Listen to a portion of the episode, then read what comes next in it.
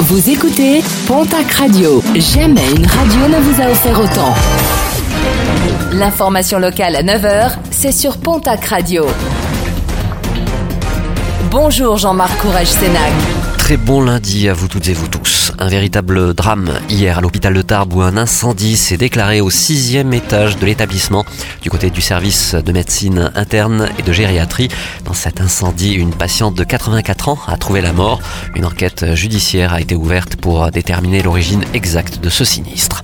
Verdict attendu en soirée, celui des assises des Pyrénées-Atlantiques à Pau qui juge depuis mercredi dernier en appel l'auteur d'une prise d'otage rue Mozart à Lourdes, des faits qui remontent au 23 avril 2019. Lors de l'assaut du raid, il n'avait pas hésité à tirer sur son ex qui s'en sortira miraculeusement avec des dizaines de plombs dans son corps.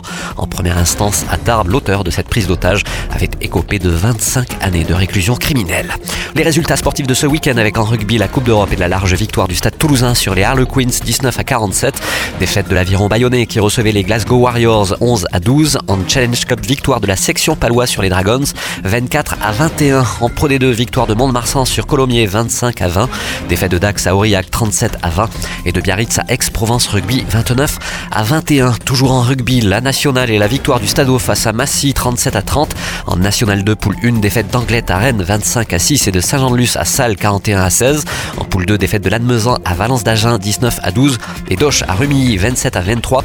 Florence s'impose 13 à 9 sur Bédard Châteauneuf. En basket Pro B, l'élan Béarnais ramène une victoire d'Angers 83 à 92. En nationale masculine 1, l'Union Tarblour de Pyrénées échoue à Lorient 90 à 79. En Ligue féminine, victoire du TGB qui recevait Angers 57 à 49 et de Basketland à Landerneau 45 à 64. En football Ligue 1, match nul du TFC face à Rennes, match nul et score vierge 0 partout.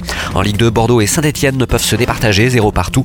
Match nul également pour le Pau FC à Laval, un but partout. Et puis en handball, Pro League Bière s'impose sur l'équipe de Caen 35 à 33. Du côté du Pays des Nestes, victoire des filles en Coupe de France face à Lombès 39 à 24.